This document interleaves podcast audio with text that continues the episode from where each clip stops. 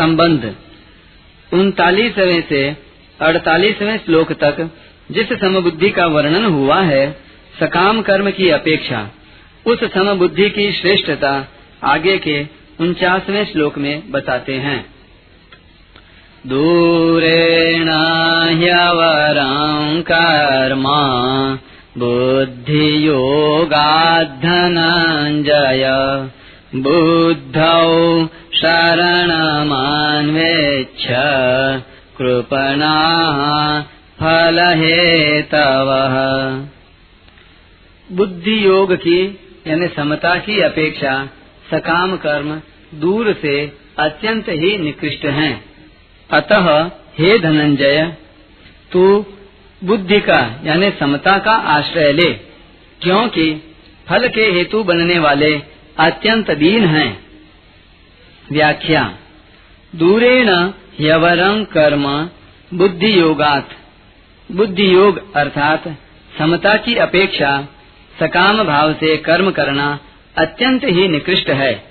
कारण कि कर्म भी उत्पन्न और नष्ट होते हैं, तथा उन कर्मों के फल का भी संयोग और वियोग होता है। परंतु योग यानी समता नित्य है, उसका कभी वियोग नहीं होता। उसमें कोई विकृति नहीं आती। अतः समता की अपेक्षा सकाम कर्म अत्यंत ही निकृष्ट हैं। संपूर्ण कर्मों में समता ही श्रेष्ठ है। समता के बिना तो मात्र जीव कर्म करते ही रहते हैं, तथा उन कर्मों के परिणाम में जन्मते, मरते और दुख भोगते रहते हैं। कारण कि समता के बिना कर्मों में उद्धार करने की ताकत नहीं है। कर्मों में समता ही कुशलता है। अगर कर्मों में समता नहीं होगी तो शरीर में अहंता ममता हो जाएगी। और शरीर में अहंता ममता होना ही पशु बुद्धि है। भागवत में सुखदेव जी ने राजा परीक्षित से कहा है तुम तो राजन मरीष्येति पशु बुद्धि मीमाम जही। अर्थात, हे राजन, अब तुम यह पशु बुद्धि छोड़ दो कि मैं मर जाऊँगा। दूरेण कहने का तात्पर्य है कि जैसे प्रकाश और अंधकार कभी समकक्ष नहीं हो सकते, ऐसे ही बुद्धि योग और सकाम कर्म भी कभी समकक्ष नहीं हो सकते। इन दोनों में दिन रात की तरह महान अंतर है, कारण कि बुद्धि योग तो परमात्मा की प्राप्ति कराने वाला है और सकाम कर्म जन्म मरण देने वाला है। बुद्धौ शरण मनविच्छ तू बुद्धि की, यानी समता की शरण ले। समता में निरंतर स्थित रहना ही उसकी शरण लेना है। समता में स्थित रहने से ही तुझे स्वरूप में अपनी स्थिति का अनुभव होगा। कृपणा फल हेतव कर्मों के फल का हेतु बनना अत्यंत निकृष्ट है।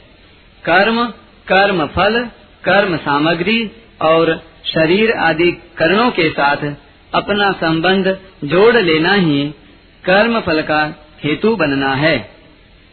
अतः भगवान ने सैतालीसवें श्लोक में माँ कर्म फल हेतुर्भु कहकर कर्मों के फल का हेतु बनने में निषेध किया है। कर्म और कर्म फल का विभाग अलग है तथा इन दोनों से रहित जो नित्य तत्व है, उसका विभाग अलग है। वह नित्य तत्व अनित्य कर्म फल के आश्रित हो जाए, इसके समान निकृष्टता और क्या होगी? परिशिष्ट भाव।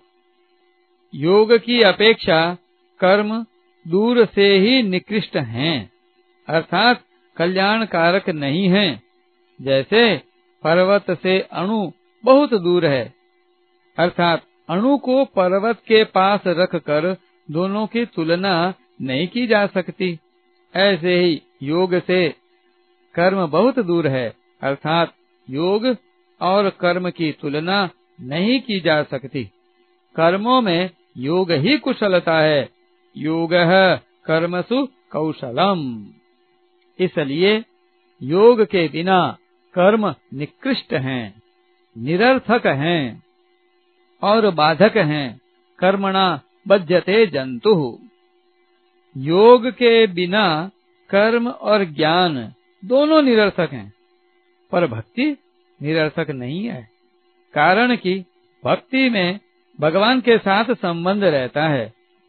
अतः भगवान स्वयं भक्त को योग प्रदान करते हैं। तदामी बुद्धि योगम तम। कर्मयोग में कर्म कर्ण सापेक्ष है, पर योग कर्ण निरपेक्ष है।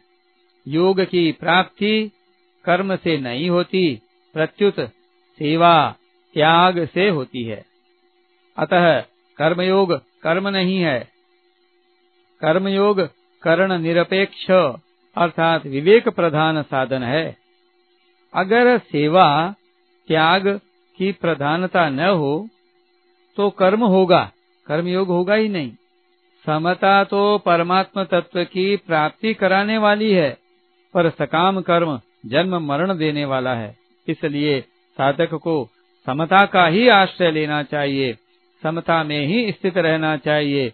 समता में स्थित होने से वह दीन नहीं रहेगा। प्रत्युत कृत कृत्य ज्ञात ज्ञातव्य और प्राप्त प्राप्तव्य हो जाएगा। परंतु जो सकाम भाव पूर्वक अपने लिए कर्म करता है, वह सदा दीन बद्ध ही रहता है। गीता में कर्मयोग के लिए तीन शब्द आए हैं। बुद्धि, योग और बुद्धि योग कर्मयोग में कर्म की प्रधानता नहीं है, प्रत्युत योग की प्रधानता है। योग, बुद्धि और बुद्धि योग तीनों का एक ही अर्थ है। कर्मयोग में व्यवसायत्मिका बुद्धि की प्रधानता होने से इसको बुद्धि कहा गया है और विवेक पूर्वक त्याग की प्रधानता होने से इसको योग या बुद्धि योग कहा गया है। ध्यान योग में मन की और कर्मयोग में बुद्धि की प्रधानता है। मन के निरोध में स्थिरता और चंचलता दोनों बहुत दूर तक रहती हैं, क्योंकि इसमें साधक मन को संसार से हटाना और परमात्मा में लगाना चाहता है। मन को संसार से हटाने पर संसार की सत्ता बनी रहती है। यह सिद्धांत है कि जब तक दूसरी सत्ता की मान्यता रहती है, तब तक मन का सर्वथा निरोध नहीं हो सकता। इसलिए समाधि तक पहुँचने पर भी समाधि और वित्थान ये दो अवस्थाएँ रहती हैं। परंतु बुद्धि की प्रधानता रहने से कर्मयोग में विवेक की मुख्यता रहती है। विवेक में सत और असत दोनों रहते हैं। कर्मयोगी असत वस्तुओं को सेवा सामग्री मानकर उनको दूसरों की सेवा में लगा देता है, जिससे असत का त्याग शीघ्र और सुगमता पूर्वक हो जाता है। मन का निरोध करना निरंतर नहीं होता, प्रत्युत समय समय पर और एकांत में होता है। परंतु व्यवसायत्मिका बुद्धि अर्थात बुद्धि का एक निश्चय निरंतर रहता है।